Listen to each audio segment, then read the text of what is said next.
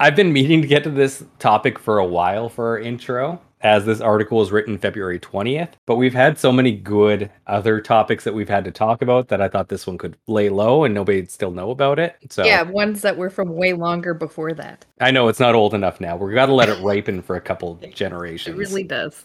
Barrel. But this article was released on February 20th. It was a collaborative journalist story between international newspapers. I chose to kind of follow the Guardian papers one. So this was published in the Guardian February 20th. It's called Revealed. Credit Suisse leak unmasks criminals, fraudsters, and corrupt politicians. So we have once again another banking document leak. Recent. I've never even heard of it. Yeah. Well, it came out about two weeks ago now as we're recording this. Um, it was an absolutely massive story. Um, not in sheer of like impact on society so far, more so in length because I cut it down to what I thought was important and it gave me six pages of notes to go over. So it came out and people were like, wow, that's a long article. I'm not going to read it. Yeah. Okay. But don't worry, I read some parts of it and decided good. they were good enough to share. so I'm going to share with you guys what I thought were the good parts of this story. Okay. And those of you that know me in real life will understand why that's funny. Anyhow, Let us have it. a massive leak from one of the world's biggest private banks, Credit Suisse, has exposed the hidden wealth of clients involved in torture, drug trafficking, money laundering, corruption, and other serious crimes. Details of accounts linked to 30,000 Credit Suisse clients all over the world are contained in the leak, which unmasks the beneficiaries of more than 100 billion Swiss francs or 80 billion pounds. And it being the UK, that's what they're using. Is Credit Suisse a bank account? No, Credit Suisse is a Swiss banking company. Banking it's a Swiss bank. right. Yeah. Okay. Had to ask.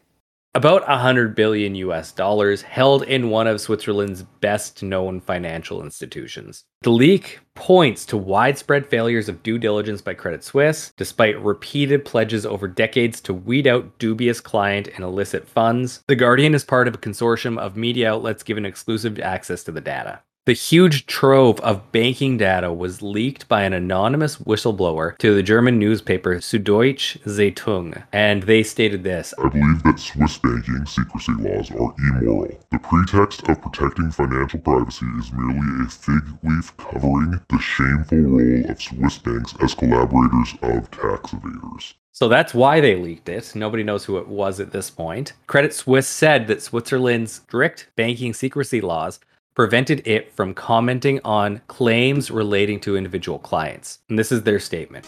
Credit Suisse strongly rejects the allegations and inferences about the bank's purported business practices, the bank said in a statement, arguing that the matters uncovered by reporters are based on selective information taken out of context, resulting in tendentious interpretations of the bank's business conduct. Wow, big words. Yeah, the Swiss really pull out the big complicated words to confuse people into what's happening. The bank also said that the allegations were largely historical, in some instances dating back to a time when, quote, laws, practices, and expectations of financial institutions were very different from what they are now, unquote. While some accounts in the data were opened as far back as the 1940s, more than two thirds were opened since 2000. Many of those were still open well into the last decade, and a portion remain open today. Of these 30,000 accounts that were leaked to the newspapers, 2,000 plus were from Venezuela, and 2,000 plus were from Egypt, 1,000 plus were from Ukraine, and 1,000 plus were from Thailand. Hmm.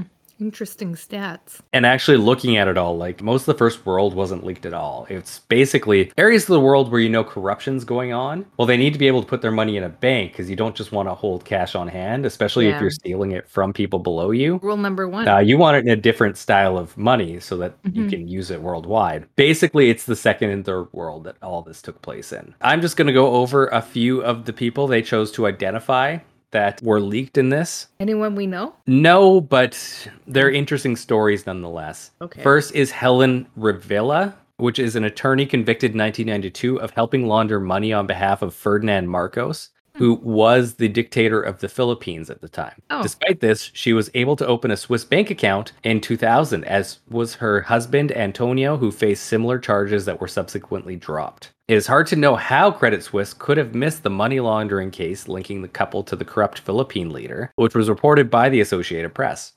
The couple who could not be reached for comment were able to hold about 3.6 million pounds with the bank before their accounts were closed in 2006. Another one, Ronald Li Fook Shiu's career was ended in disgrace in 1990 in Hong Kong, where he was convicted of taking bribes in exchange for listing companies on the stock exchange. A decade later, Li was nonetheless able to open an account that later held 26.3 million pounds, according to the leak. Also included is Pavlo Lazarenko, which is a name you might know, who served as a corrupt single year prime minister of Ukraine from 1997 to 1998 before applying for an account at Credit Suisse. One month after pressure from rivals forced Lazarenko to announce his resignation, he opened his first of two Credit Suisse accounts. One was later valued at almost 3.6 million pounds. Lazarenko was later estimated by Transparency International to have looted 200 million dollars from Ukrainian government, allegedly by threatening to harm business unless they paid him 50% of their profits. He pleaded guilty to money laundering in Switzerland in 2000 and was later indicted in the US for corruption and sentenced to 9 years in prison in 2006 in relation to bribes received from a Ukrainian businessman. His lawyer said those convictions did not relate to the theft of money from the people of Ukraine. Lazarenko, who reportedly lives in California, has resisted returning to the country where he still faces accusations he stole $17 million. His lawyer said his Credit Suisse account had not been accessed for two decades and were frozen in connection to the court proceedings against him. It does remain unclear why Credit Suisse allowed Lazarenko to open and deposit such huge sums in the first place, given his background. Before entering politics, Lazarenko was a functionary in charge of a farming collective. Would they just Google people though like that and be like, "Oh, here you are here." We're going to get to the actual standards that are supposed Okay. to be in place. Credit Suisse also appears to have made inroads into the Egyptian political establishment under the dictator Hosni Mubarak, who was president for three decades until 2011. That was the Arab Spring where he got ousted. The bank's clients included Mubarak's sons, Alaa and Gamal, who established business empires in Egypt. The brothers' relationships with the bank spanned decades, with the earliest joint account opened by the brothers in 1993. By 2010, the year before the popular revolt that ousted his father, an account belonging to Alaa held 138 million pounds. After the Arab Spring uprisings, their fortunes changed, and in 2015, the brothers and their father were sentenced to three years in jail by an Egyptian court of embezzlement and corruption. They say the case was politically motivated, but after an unsuccessful appeal, Alaa and Gamal paid an estimated 17.6 million to the Egyptian government in a settlement agreement that made no admissions of guilt. Lawyers for the brothers reject any suggestions that they were corrupt, saying their rights were violated during the Egyptian case, and 10 years of wide ranging and intrusive investigations into their global assets by foreign authorities has not uncovered any legal violations. They said that their Swiss bank accounts had been frozen for over a decade pending the resolution of an investigation by the Swiss authorities. Also included, just to give you a bit of a summary, was a billionaire who ordered the murder of his Lebanese pop star girlfriend, dozens of executives who looted Venezuela's state oil companies, and one Vatican bank account that was used to spend 350 million euros in an allegedly fraudulent investment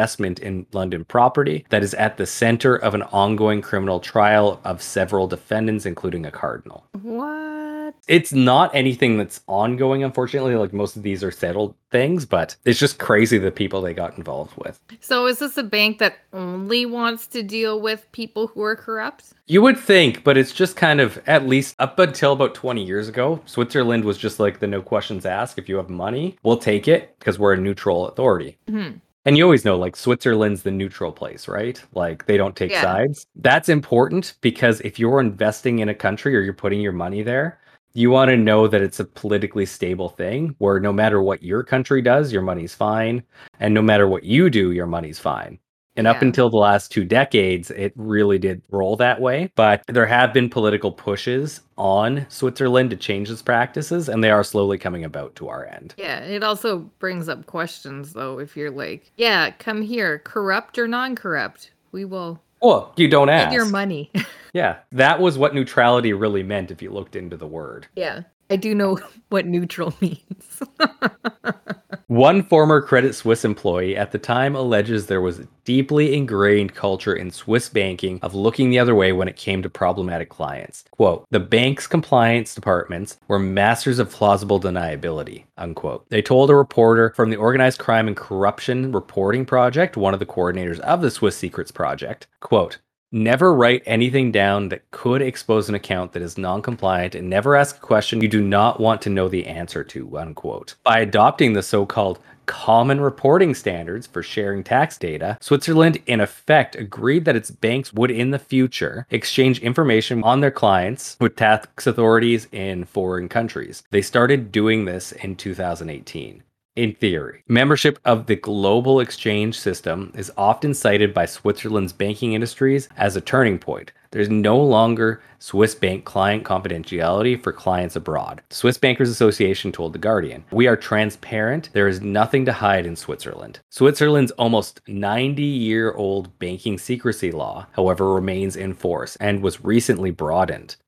The Tax Justice Network estimates that countries around the world collectively lose about $21 billion each year in tax revenues because of Switzerland. Many of those countries will be poorer nations that have not signed up to the CRS data exchange. Like every other bank in the world, Credit Suisse professes to have stringent control mechanisms to carry out extensive due diligence on its customers to ensure that the highest standards of conduct are upheld. In banking parlance, such controls are also called KYC checks or know your clients. In 2017, a leaked report commissioned by Switzerland's financial regulators shed some light on the bank's internal procedures at that time. Clients would face intensified scrutiny when flagged as politically exposed persons from a high risk country or a person involved in a high risk activity such as gambling, weapons trading, financial services, or mining, the report said. Relationship managers were expected to use external sources to verify customers and their risk levels, according to the leak, including news articles or databases such as the Thomson Reuters World Check platform, which is used in the financial services sector to flag when people are arrested, charged, investigated, or convicted of a serious crime. Due diligence is not only for new clients, banks are required to continually reassess existing customers. The 2017 report said Credit Suisse screened customers at least every three years and as often as once a year for the riskiest clients.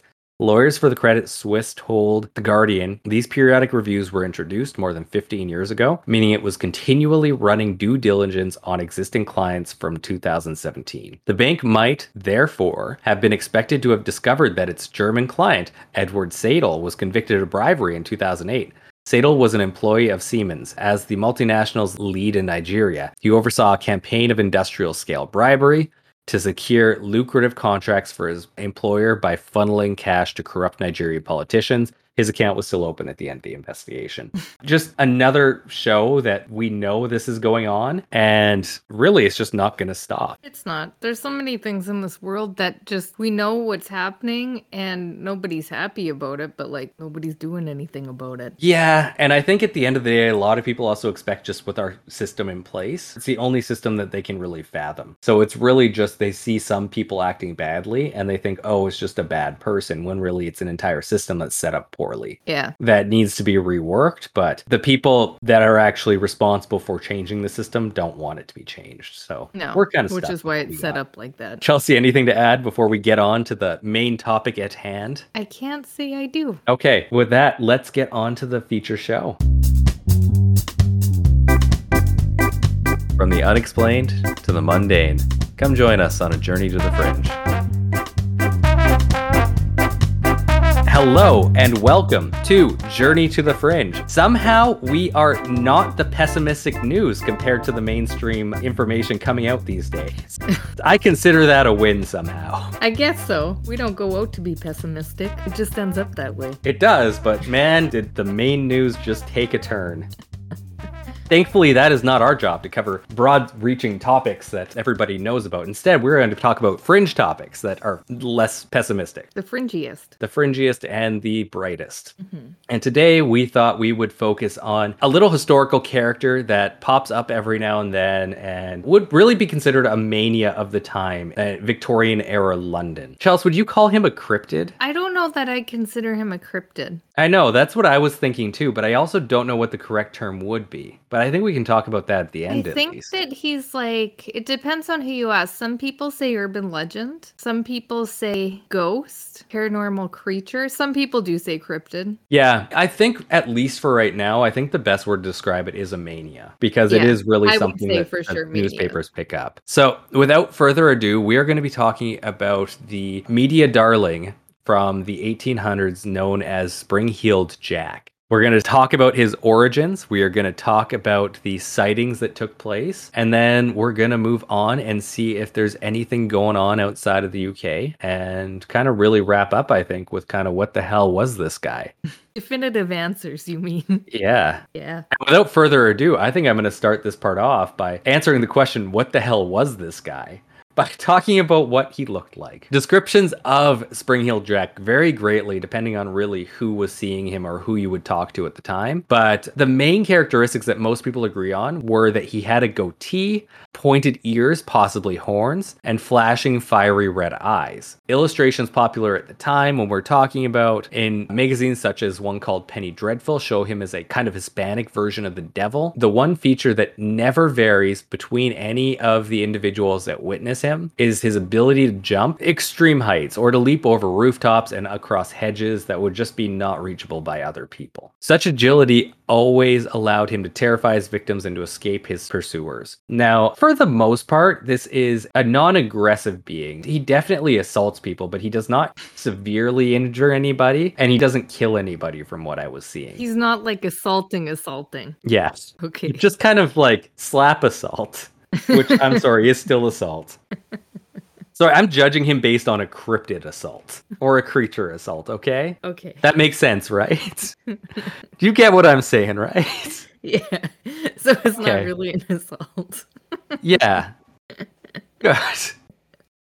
Up until the 1800s in the UK, this guy doesn't exist. Spring Heel Jack is just not words that would be put together because they're just crazy. Who puts those three words together? Nobody, that's who. It's true. There's a bit of contention on which actually happens first, but there's kind of two events that kind of take place around the same time. They're in October of 1837. First one's by a girl by the name of Mary Stevens, who is walking to Lavender Hill in London, where she was working as a servant after visiting her parents in Battersea. On her way through Ch- Clapham, Clapham, I'm just trying to think, PH is a f sound. Clapham or Clapham? Clapham. Okay. On her way through Clapham Common. I, I like Clapham better. Okay, we have to pronounce the English at least right. No way, that's not English.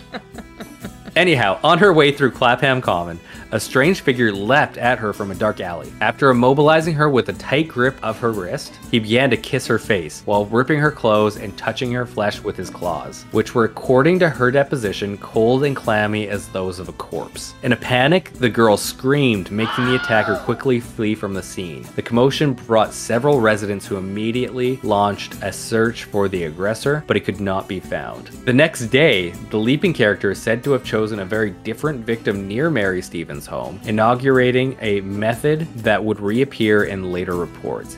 He jumped in the way of a passing carriage, causing the coachman to lose control, crash, and severely injure himself. Several witnesses claimed that he escaped by jumping over a nine foot high wall while cackling with a high pitched ringing laughter. I feel like I may have misdescribed him in the beginning of being lighthearted. I definitely meant it more so that he doesn't seem to like want to injure anybody, but I may have also lied right there. You know who I'm picturing right now for Spring Heeled Jack at the moment? Who's that? A Nightman. That makes sense.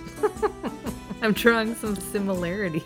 Maybe it's just me. Okay. So that is widely considered to be the first Spring Heel Jack sighting that ever took place, October 1837. There is also a much vaguer story from that time about a businessman returning home late one night from work, and he told of being suddenly shocked as a mysterious figure jumped with ease over a considerably high railing of a cemetery, landing right in his path. No attack was reported, but he submitted the description of a disturbing character, a muscular man with devilish features such as large pointed ears and nose, and protruding glowing eyes. Creepy. Yeah. Now, not a lot happens for a few months, but in January 9th of 1838, the Lord Mayor of London, Sir John Cowan, revealed at a public session held in the Mansion House an anonymous complaint that he had received several days earlier, which he had withheld in the hopes of obtaining further information. The correspondent who signed the letter was a resident of Peckham, and they wrote, It appears that some individuals of, as the writer believes, the highest ranks of life, have laid a with a mischievous and foolhardy companion. Man, my English accent sucks. It is definitely just transatlantic. That he does not take upon himself the take of visiting many of the villages near London in three different disguises a ghost, a bear, and a devil. And moreover, that he will not enter a gentleman's gardens for the purposes of alarming the inmates of the house. The wager has, however, been accepted, and the unmanly villain has succeeded in depriving seven ladies of their senses, two of whom are not likely to recover, but to become burdens on their families. At one house, the man rang the bell, and on the servant coming to open the door, this worse than brute stood in no less dreadful figure than a spectre clad most perfectly. The consequence was that the poor girl immediately swooned and was never from that moment been in her senses. I don't picture swooning being like that. I'm sorry. No. The affair has now been going on for some time, and strange to say, the papers are silent still on the subject. The writer has reason to believe that they have the whole history at their fingers' ends, but through interested motives are induced to remain silent. Though the Lord Mayor seemed fairly skeptical, a member of the audience confirmed Servant girls about Kensington, Hammersmith, and Ealing tell dreadful stories of this ghost or devil. And that's kind of where it starts. You, you see within London that it's kind of picking up momentum and it's not just happening one offs. Like most people have passerby stories of it at this point. Yeah, it's so weird. Those two people sounded exactly the same. I think he might have submitted that actually.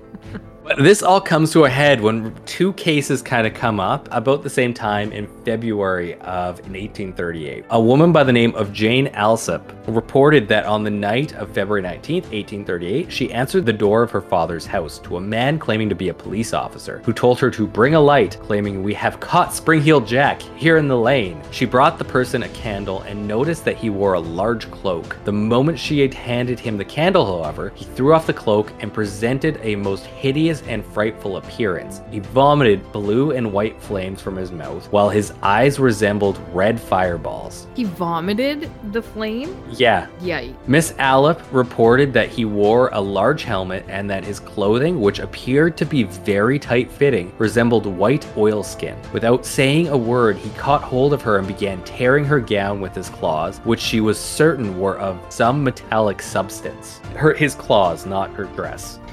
I assume, sorry.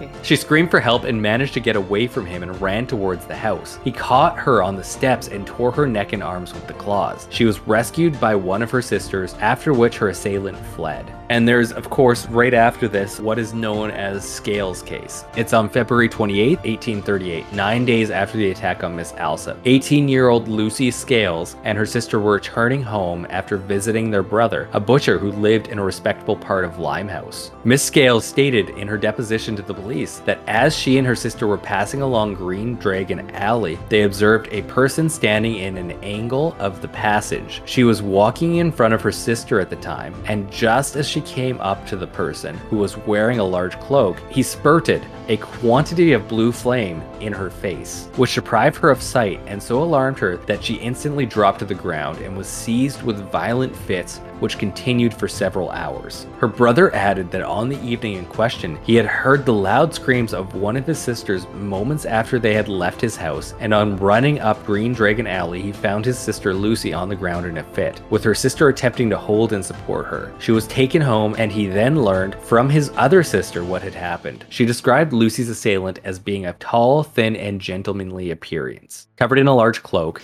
and carrying a small lamp or bullseye lantern similar to those used by police. The individual did not speak, nor did he try to lay hands on them, but instead walked quickly away. Every effort was made by the police to discover the author of these and similar outrages, and several persons were questioned but were set free. It doesn't come up all the time, but I find it intriguing that both of the cases that are like fairly big in 1838 involved flames spewing from his mouth. Yeah, and throwing up. That's a weird thing to say about flames. I mean, maybe it was more common at the time. People probably threw up a lot more in the 1800s. Maybe they did. What with diseases and all. Yeah, true. And he seemed very gentlemanly, though. I mean, apart from like attacking people with his claws and vomiting flames in their face, yeah, I suppose. Yeah.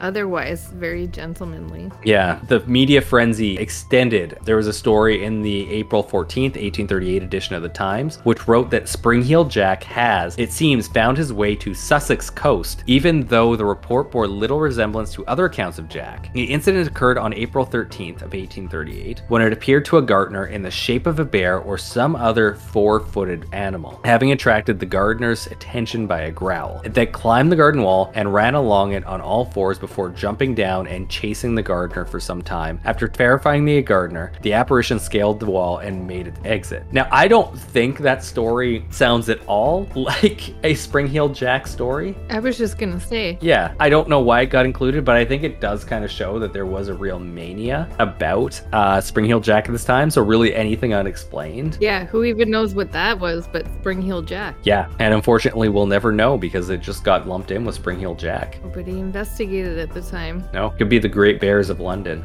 Yeah. migrating to Sussex. exactly. But uh, no, just Spring-Heeled Jack now, unfortunately. And yeah, you see these a lot with what are considered manias. Is there'll be a, one or two sightings right at the beginning, and then a lot that kind of fit the description. And I feel like it's people that have read the stories are trying to make them match the story more so than necessarily trying to remember correctly. And that's it's just not kind even of how memory works. necessarily match them. It's just, yeah, this weird thing happened to me, and that's definitely what it was. Because they're looking for an explanation. Yeah, And that's all they got. After this happens, 1838, it goes a while without sightings, but after these incidences, Spring-Heeled Jack became one of the most popular characters of the period. His alleged exploits were reported in the newspapers and became the subject of several penny dreadfuls, which are like penny comics that you can buy that are just easy to read comics, basically, of their day. And plays were performed in the cheap theaters that abounded at the time. The Devil was even renamed Spring-Heeled Jack in some Punch and Judy shows, as recounted by Henry Mayhew in his London Labor and the London Poor. Before that, it was just the devil or the demon that they would consider him. This here is Satan. We might say the devil, but that ain't right, and gentle folks don't like such words. He is now commonly called Spring-Heeled Jack or Rossian Bear. That's since the war. That's a direct line from one of the plays that was going on at the time that they think kind of credit where Spring-Heeled Jack from. Oh. But even as his fame was growing, reports of Spring-Heeled Jack's appearances became less frequent, if more widespread. In 1843, however, a wave of sightings swept the country again. A report from Northamptonshire, which I think I actually nailed the pronunciation on there, pretty sure, described him as the very image of the devil himself with horns and eyes of flame. And in East Anglia, reports of attacks on drivers of mail coaches became common. In July of 1847, a Spring-Heeled Jack investigation in Tagmouth, Ta- uh, Hangmouth. Ah, I got the other one. That's close enough. Devon led to a Captain Finch being convicted of two charges of assault against women, during which he is said to have been disguised in a skin coat which had the appearance of bullock's hide, skullcap horns, and mask. What does any of that even mean? I thought bullocks meant something else, but I don't know for sure that you could make an entire hide out of it. Yeah, and I'm thinking skin coat, and I'm thinking like Leatherface. Yeah, I guess. Okay. I don't know. So we're on the same page. Like we're pre-photos at this point, unfortunately. Okay. So you're just gonna have to imagine a bullock's hide, everyone, and I am sorry for making you do that. But again, still better than the mainstream news. Okay, fair enough. The legend was the legend was also linked with the phenomenon known as the Devil's Footprint, which appeared in Devon in February of 1855, which maybe we'll talk about at a different time. Now, during that period that we are just talking about, here's a few of the things that happened. A play by John Thomas Haines in 1840 was called Spring-Heeled Jack, The Terror of London, which shows him as a brigand who attacks women because his own sweetheart betrayed him. In 1863 play, Spring-Heeled Jack, or The Felon's Wrongs, written by Frederick Hazleton. Spring-Heeled Jack, The Terror of London, a penny dreadful published by the Newsagents Publishing Company from 1864 to 1867. And Spring-Heeled Jack, The Terror of London, a 48-part penny weekly serial published 1878 to 1879 in the Boy Standard, written either by veteran author of Dreadfuls George Augustus Henry Sala, Wow, that's a long name. George Augustus Henry Sala, or by Alfred Burrage, also Charlton Lea. Those are just like the big things. He was everywhere at the time. There were reports. I couldn't confirm it because this is more of a uh, like a dialogue that would happen, not something written down. But like parents in London at the time wouldn't tell their kids about the boogeyman. They'd say like Spring Heel Jack's gonna jump up and get you. Mm, So stay in bed. That That's a good tactic. I should take it. So, for a while, there's not a huge amount of sightings, but in 1877, it pops up again. This is known as the Aldershot sighting. In August of 1877, a sentry on duty at the North Camp peered into the darkness. And you know what happens when you peer into the darkness? It comes back. It stares back. It comes and slaps you and jumps away. oh no, it assaults you. His attention attracted by a peculiar figure advancing towards him. The soldier issued a challenge, which was unheeded, and the figure came up beside him and delivered several slaps to his face. A guard shot at him with no visible effect. Some sources claim that the soldier may have fired blanks at him, others that he missed or fired warning shots. The strange figure then disappeared in the surrounding darkness, which with astounding bounds. One of the people involved, Lord Ernest Hamilton's 1922 memoir, 40 Years On, mentions the Aldershot appearance of Spring Heel Jack. However, he kind of gets the dates wrong, saying that it happened in 1879 after his regiment, the 60 Rifles, had moved to Aldershot, and that similar appearances had occurred when the regiment was barracked at Colchester in the winter of 1878. He adds that the panic became so great at Aldershot that sentries were issued ammunition and ordered to shoot the night terror on sight, following which the appearances ceased. Hamilton thought that the appearances were actually pranks carried out by one of the fellow officers, a Lieutenant Alfrey. However, there is no record of Alfrey ever being court martialed for the offenses. Which I don't know if you could technically court martial somebody for coming up in the dark and slapping you. I also wonder why they think it was Alfrey. I don't know. It ends right there with that. I want to know more about Alfrey also. Did he have a penchant for slapping? Either that or like maybe someone just didn't like him. I'm gonna go with the slapping one though. Makes the most sense. It does. And they probably also didn't like him because he slapped. Yeah, who would like a slapper? Also, in 1877, there was a sighting in August of that year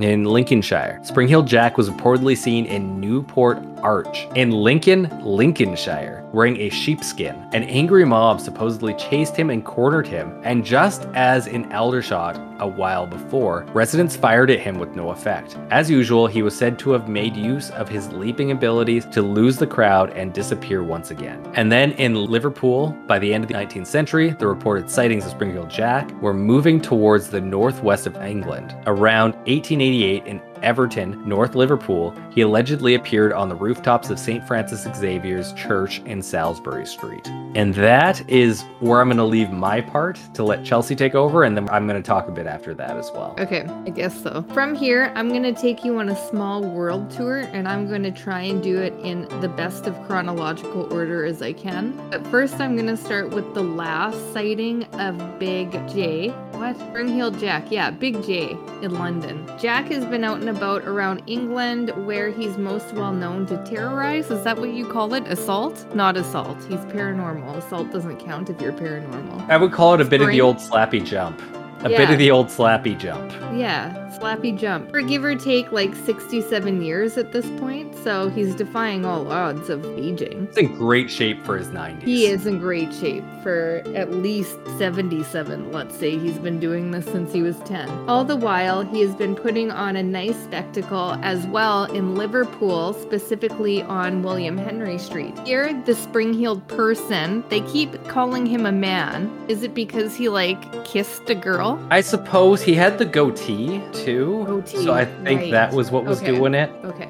But he also could just be an evil parallel dimension version of literally anyone. Yeah, 'Cause that's what because goatees again, do. there's been no mention of genitalia. We're always interested in the genitalia of things. Nobody Um, focuses enough on the cryptid genitalia. No, not at all. We should be advocates for that. The genitalia of Free the cryptid genitalia. paranormal things. Here, the spring heeled person was reported leaping across rooftops at night. Sometimes he would jump down onto the streets to scare regular peoples out for stroll. Just normal SHJ stuff. And these sightings have been reported periodically, but Jack gets bold in the fall of 1904, and Jack appears in broad daylight wearing a mask and a black coat, and he or she is leaping across buildings on William Henry Street. Very popular for him. He likes it, he's familiar with it, and he's leaping freakishly far in front of dozens of witnesses. And this lasts about 10 minutes when at last he takes a last 25 foot leap from the street straight onto the top of a house, and he laughs and is never seen again in the United Kingdom until much later. He does go back. That's where he's from. He goes on a world tour. Yeah. From there, we're going to take a giant spring heeled jack leap across the pond to Louisville, Kentucky. And this is where I'm going to break it to you that I started with the last sighting in 1904 and pick it up in 1880 in North America, long before this. Well, he jumped so far, I think he went back in time. Yeah, he went back in time. Superman did it. Spring Heeled Jack, he reversed the earth. Spring Heeled Jack started to make a name for himself in North America, where he is being described as pretty much the same as in England. Hence why we still call him Spring Heeled Jack. And he's described as tall, having pointed ears, long nose and fingers, and was clad in a cape, helmet, and shiny uniform. At least he was safety conscious. I gotta give it to him. He was jumping so high, he just needed a helmet. Yeah, I gotta protect that head. yeah. Way ahead of his time. He also accosted women toward their clothing and emitted flames from a blue light on his chest. So that's the first sighting of him in North America, pretty much the same time that this is happening in the United Kingdom. We're gonna jump from Louisville, Kentucky, over to Newfoundland in Canada. Just so you know, it is pronounced Louisville. Yeah, Louisville. and I'm pronouncing it with my accent, so it's still what I said. You gotta fatten your mouth up a bit. We're gonna jump from there, Kentucky, over to Newfoundland in Canada, where Spring Hill Jack makes also a brief appearance. In his book published in 1997, Strange and Curious, this is Otto Kelland, not Spring Hill Jack. Spring Hill Jack did not publish a book as I just made it sound. Otto Kelland did, called Strange and Curious Unusual Newfoundland Stories. I mean, I would read Spring Hill Jack's book. I would too, probably. And I hope he's at least better at naming than OJ Simpson with the If I Did It title to a book. I would hope that Spring Hill Jack would be better. And he was like, Yes, I meant to slap shit out of that person. Stories from a jump Hill slapper. yeah. I would have slapped the shit out of him more if I could. Otto Kelland was a constable and he recounts several incidents which occurred in 1929. Mr. Kelland and other fellow constables were sent out to investigate and capture the Spring Heel Jack character of Newfoundland, where Spring Heel put in a surprise athletic appearance in St. John's and was seen jumping from rooftop to rooftop on Merrymeeting Road. Kelland does not have an encounter experience himself. However, he did interview horrified victims and one of his colleagues after the encounter. There's also a famous local legend in Newfoundland about Ned Barrett, who beat Spring Heel Jack in a jumping competition, who just kind of showed up to jump. And then Spring Heel Jack was like, I'm gonna beat you. And then Ned was like, No, you're not. And then he did.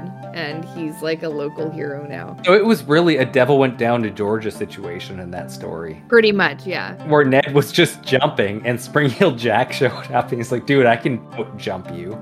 Yeah, he's like, no way, I can jump better than anyone in the land. exactly. He's Spring Heel Jack, and his confidence was up there because no one could outbeat But- him until that time. Fuck, what did he win in solid gold? Spring Heel Jack? No, Ned, who beat him. I don't think he won a whole lot in Newfoundland. it was a full Mickey a screech. Sorry. Oh, that's I'm pretty racist. sure that's Anyhow. meant. Spring Heel Jack just kind of shows up. He had nothing better to do that day, and someone said they're gonna win a jumping competition. And Spring Heel Jack was like, "Fuck no! I'm gonna slap the shit out of this guy." But there's no slapping in this instance. There's just jumping, and Spring Heel Jack lost. No one was afraid, and he didn't breathe fire, but they swear it was the same guy, Spring Heel Jack. Anyhow, Ned is a legend, more than you'll ever hear about Spring Heel Jack in Newfoundland. So anyway, let's Is Ned still alive? no, Ned died in a fishing accident. Yet there's long. there was a very long story about this, and I'm sorry, but I, I'm talking about Spring Hill Jack. I didn't want to hear about how he just showed up to a jumping Spring competition. Hill Jack beat. and Ned. Like we're taking away from his mystique by saying that he got beat by Ned in Newfoundland. I'm sorry. So I just kind of glossed over that, and now let's forget about Newfoundland and we're gonna head over to somewhere else. Let me read this. We're fast forwarding to fall 1938, and that's like 34 years after the last sighting, and more than 100 years after Jack's first sighting, and a strange spring heeled type figure pops up in the Cape Cod area in Provincetown, Massachusetts. I hate that word. Massachusetts. Massachusetts. Massachusetts. Okay. I can't believe they stuck us in Massachusetts. And although here the media is calling him Black Flash, like Spring-Heeled Jack, Black Flash loved a black cape and he also loved breathing fire. Breathing fire, not vomiting fire. Okay, so it never's quite the same description though, because it was vomiting fire, then it was fire protruding from his chest, and then it was breathing fire. Yeah, this one's breathing fire for sure. Is it always blue though? I believe it's blue here. We're gonna have to find out. I also really like the fact that they call him Black Flash. Yeah. Because that at least allows me to call him Jumpin' Jack Flash oh, good one. for in, uh, title purposes. Maybe that's Yeah. where it came from. 30 years before the Rolling Stones were formed. Yeah, maybe that's where it came from. The first sighting all begins in 1938 with a group of kids who come home and reported a terrifying encounter to their parents of something big that growled at them and was all black. Then a report comes a short time later from a Provincetown resident that ran into a huge black thing with glowing blue eyes, silver ears, and took off with an incredible leap. Another similar encounter with a person like being described as black, all black, with eyes like balls of flame. And he was big, real big, maybe eight feet tall. He made a sound, a loud buzzing sound, like a June bug on a hot day, only louder. And he disappeared like a flash. So in this one, I come to believe that he was a robot. Not sure why he was buzzing. It plays into a theory of mine that we'll talk about at the end as well. Okay. Well, then let's just remember that. That's my theory. I don't know why else he would be buzzing. And outside of that, nobody has actually reported hearing him say. Well, no, that's not true. That one person did hear him say things. what did he say? We have captured Spring Heeled Jack. Get a candle. Oh, right. I was like, no, somebody else said that about him. And then I was going to speculate that maybe he said, I'm going to slap the shit out of you. Okay. and then beat you in a jump competition. Another witness in Provincetown recounts running into Black Flash himself and he spit blue flames into his face. I wish I had that what a power. dick. I wish I had that power. If you actually had that power, nobody could report you for it. Why? Like, can you imagine that? I don't know who you report to, the police, your boss, I don't know. But like, Chelsea just spit flames in my face, and that you'd be like, No, I didn't. What the fuck's wrong with this guy? that's just the set answer to that is humans can't. So Chelsea did, unless like it kept happening multiple times. I would like never. the fifteenth person that complains about Chelsea spitting flames in their face, maybe then they do investigate. But up until then, I think you're safe. And then they open my mouth, and then there's just like flame shooter in my mouth. then I'm busted. A reporter in 1939 from Provincetown Advocate claims Black Flash was spotted jumping over 10 foot hedges. Explanation springs on feet, obviously. I think it goes without saying at this point, but I'll say it anyway. We're dealing with a time, as Taylor had mentioned, that the newspapers which is the only media at the time, picks these stories up and has a heyday, and then all of a sudden, tons of sightings are happening. They just go up ex- exponentially once they get a few sightings and report them in the newspaper. Between 1938 and 1945, Black Flash is frightening people all over Provincetown pretty much exclusively, only in the fall and winter, so that he wouldn't want to affect the tourists coming in the summer, and also he never hurts anyone, which is something Taylor say, ed- except for all that slapping and kissing. And clothes ripping too, Yeah. and also flames to the face. Yeah, and jumping in front of people and But generally a nice guy. gentleman, some might say. So while all of the Black Flash fever is happening in Provincetown, back in Europe, the person of springed heels simultaneously moved east of London and ended up also in Prague in the Czech Republic, which is Czechoslovakia at the time. And this is pretty much during the same dates, which would be about 1939 to 1945. And this is during the German occupation of Czechoslovakia in the midst of World War II. In the Czech Republic, he goes by Perak. I'm not sure if that's how you say it, but it just makes sense to me this way, which translates to the Springer. And he was said to leap out from shadowy alleys and startle passersby. And if you're wondering, the leaps weren't just regular person leaps like you or I are capable of, because we're capable of some pretty sweet Or leaps. yeah, it's more on the levels of Ned. Yeah, these leaps were on extraordinary magnitude, and that included jumping over train carriages. Horak is a folklore hero in Czech Republic and has starred in several animated superhero cartoons fighting the SS and gaining his notability for seemingly being unshootable. Then, Spring-Heeled Jack disappears from Provincetown in the Czech Republic and reappears again in Houston, Texas in 1953, where three residents saw what they thought was a man walking across their backyard. He was wearing tight black clothing and had what appeared to them to be wings on his back. The figure leapt high into a tall tree, dropped back down, and leapt off into the darkness. The strange creature with the pointed ears, red glowing eyes, tight black suit, and leaps great heights and distances has continued to appear. This one actually reminds me a lot of the Mothman. Yeah, and I think it is always hard to kind of separate out cryptids as to what Yeah, they did. Uncomfortable Truths is back. Hi, Uncomfortable Truths. Hello. Yes, Ned truly had serious levels of leap. Rumor has it he didn't actually die, he just leapt into heaven one day.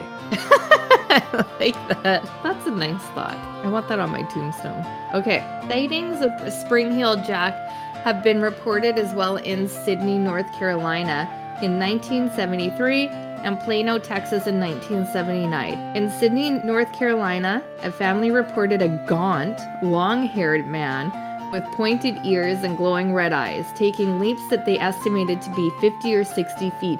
He's really letting himself go at this point. He has long hair, not taking care of himself. Although gaunt is gaunt. What does gaunt mean? A good question. Let's look that up really quick. Lean and haggard, Okay. especially because of suffering, hunger, or age. Oh no, he's aging. So yeah, he's letting himself go in Sydney, North Carolina. 1979, more than a dozen residents in Plano, Texas saw a creature described as 10 feet tall with pointed ears cross a football field with just a few strides like those taken by an astronaut on the moon, which just really gives me the creeps. And that's all I have on this whirlwind tour across a small part of the globe for Spring Hill Jack. Okay, I do want to add just a bit more that happened in London. I kept this separate just because I could only find one source. I couldn't get it corroborated, so I wanted to make sure it was separate from everything else. An author by the name of Sharon C. McGovern on the website The Cobra's Nose added a little bit to the Spring Heel Jack lore, which I find interesting, but again, I couldn't corroborate it. So, we talked about the first sightings of Spring Heel Jack being in 1837. Well, she actually claims that the first sightings of Spring Heel Jack took place in 1808, when a letter to the editor of the Sheffield Times recounted how years ago a famous ghost walked and played many pranks in the historic neighborhood. The writer went on to identify this entity as the Park Ghost or Spring-Heeled Jack and briefly described its ability to take enormous leaps and frighten random passers-by, but concluded he was a human ghost as he ceased to appear when a certain number of men went with guns and sticks to test his skin. The last sighting in 1904 in England wasn't the only one. It does appear that at least some people have reported seeing him in Sheffield in 1979. Residents of Attercliffe began to complain about a red eyed prowler who grabbed women and punched men, which is very different for him. He usually slaps, so this might be a different one. Yeah, this one seems more aggressive. Other witnesses saw him bounding between rooftops and walking down the sides of walls. As in the old days, a group of armed men, police this time, chased and nearly trapped him, but he vanished into thin air and disappeared from the area. Years later, in 1986, a former British Army officer named Marshall was in South Herefordshire riding, presumably on a bicycle, on a quiet country road near the Welsh border. Motion in the fields to his left drew his attention, and he was astonished to see a man leaping over hedgerows in a single bound. The man reached the road and slapped Marshall hard enough to knock him to the ground and leave red handprints on his face for hours. And the most recent sighting of Spring-Heeled Jack comes from an elementary school in West Surrey. Children only saw him there, but they described him as all black with red eyes and had a funny all-in-one white suit with badges on it. They also said he could run as fast as a car and would approach dark-haired children and tell them, I want you, which is just really oh, creepy. Oh no. I also didn't get a year on that one. Unfortunately, this wasn't cited that well, so I couldn't really corroborate anything, but I wanted to add them just because it added some mystique Yeah. to it. And at least one of those really did the slapping justice. Yeah, the one where he slaps him right off his feet. Yeah. Anyhow, what the hell actually was this event that is Spring-Heeled Jack? Well, overall, Spring-Heeled Jack was widely considered not to be a supernatural creature, but rather one or more persons with a macabre sense of humor. The idea matches the content of the letter to the Lord Mayor, which accused a group of young aristocrats as the culprits after an irresponsible wager. And in fact, a popular rumor circulating as early as 1840 pointed to an Irish nobleman, the Lord Marquess of Waterford, as the main suspect.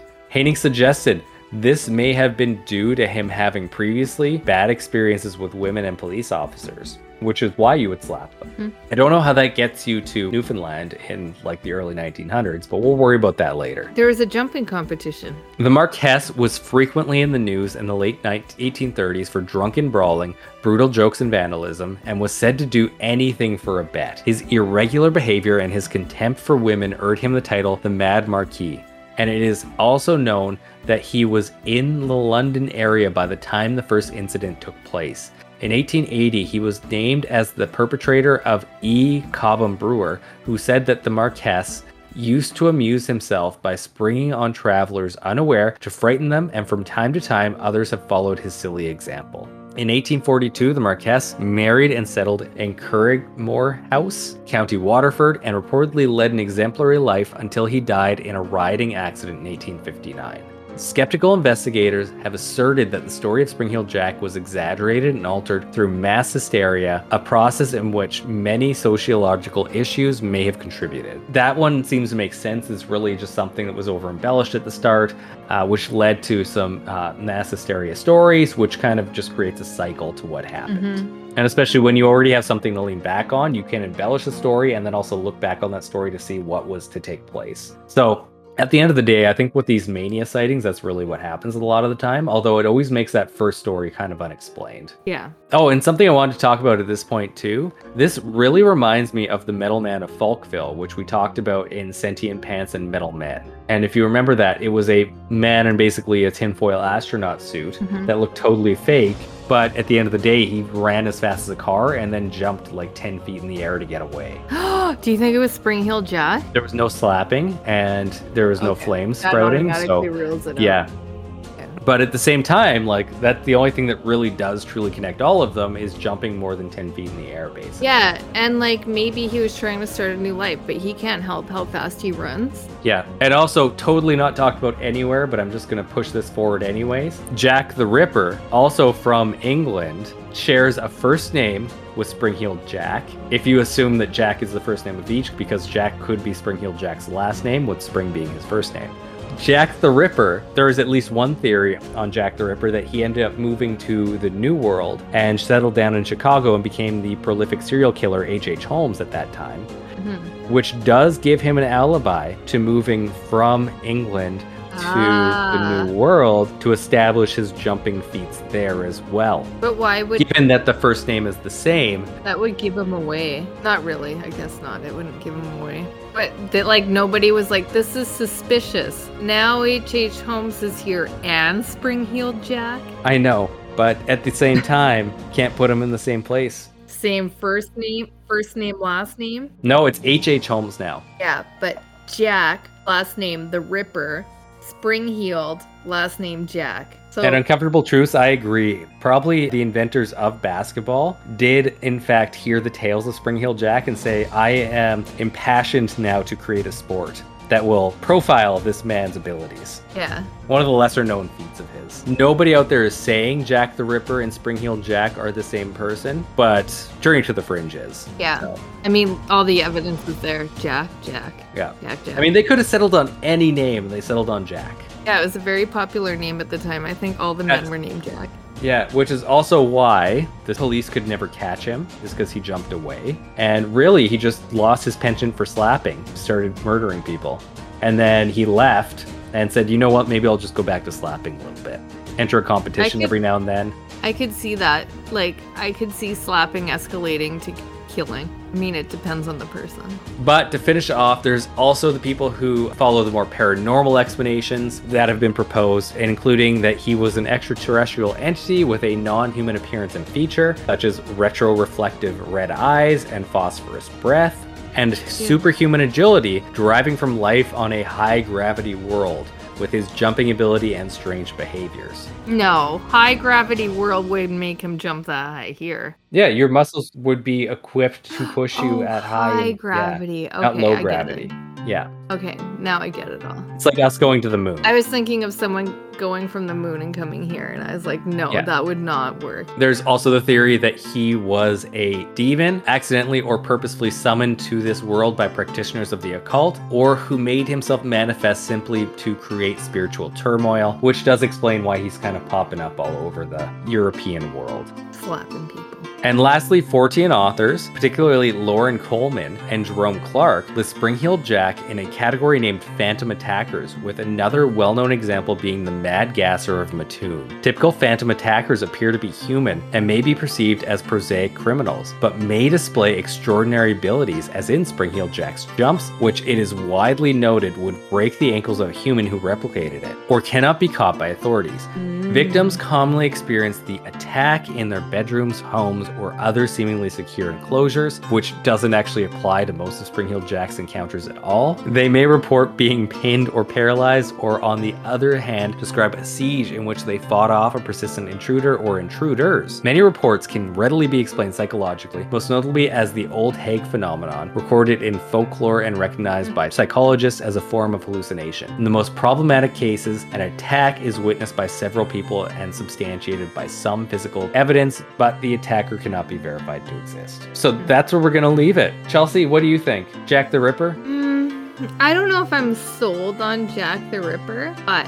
I do think some of these sightings do have some substance to it. I think other ones don't, but we have to include them all. I think there's some really cool, really weird ones. And then I think people just ran with it as well, just mass hysteria, I think. But that being said, I do think that there was something out there. I don't think it was Jack the Ripper. Unless, like, it just started innocently enough, like a nice little hobby. Like, you put on a helmet, you put on your leotard, put on your pointy ears, and you just go out and jump out of alleys and slap people. Put those flames in your mouth. If he had only slapped people, like jumped around and slapped people, man, his stories would be so epic. And then, like, he was like, Yeah, like, I can't get enough of scaring and slapping people. And then eventually it just escalated into killing people and disemboweling them. But then you could never go back to slapping. I just feel like. Uncomfortable truths, I do have to disagree with you on that, in that Spring Heel Jack can't be the inventor of basketball just because a Canadian invented basketball. And we can't have the British stealing any Canadian inventions. Canadians know that because of the Canadian commercial that showed we invented basketball. Part of our heritage. it is. It was a heritage moment commercial. and that guy did not jump off the ground once in that episode. That was a part of it because he had to use the broom to get the basketball out of the peach basket. Get the basketball out of the peach basket. Yep.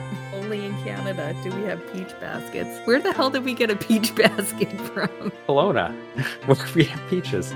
I also feel like Jack the Ripper, everyone thinks that he's such a real guy, but no one actually saw him. Whereas Spring Heeled Jack had so many witnesses I think there's and could tell us what he was wearing.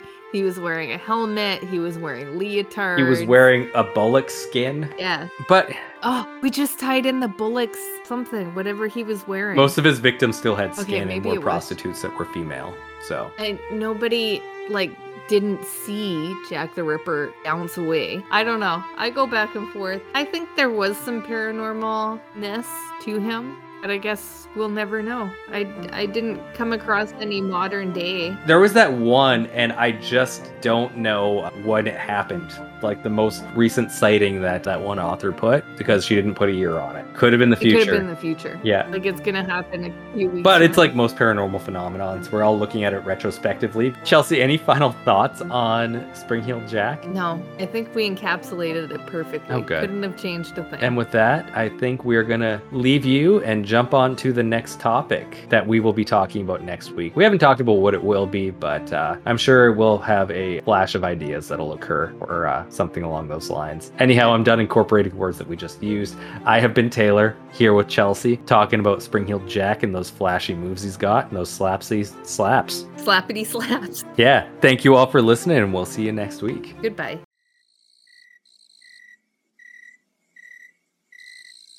Thank you for listening to Journey to the Fringe. If you have liked what you have listened to, please like, share, subscribe, or follow, depending on what venue you are listening to us through. Also, please, if possible, leave a five star review, as that really helps us in the algorithms. Should you wish to interact with us, please check us out on your social media of choice. I bet you we are there. And if you really want to communicate with us and give us ideas for new episodes or tell us that we're wrong and terrible, either way, please send us an email at journeytothefringe at gmail.com. For now, I'll see you in the next episode.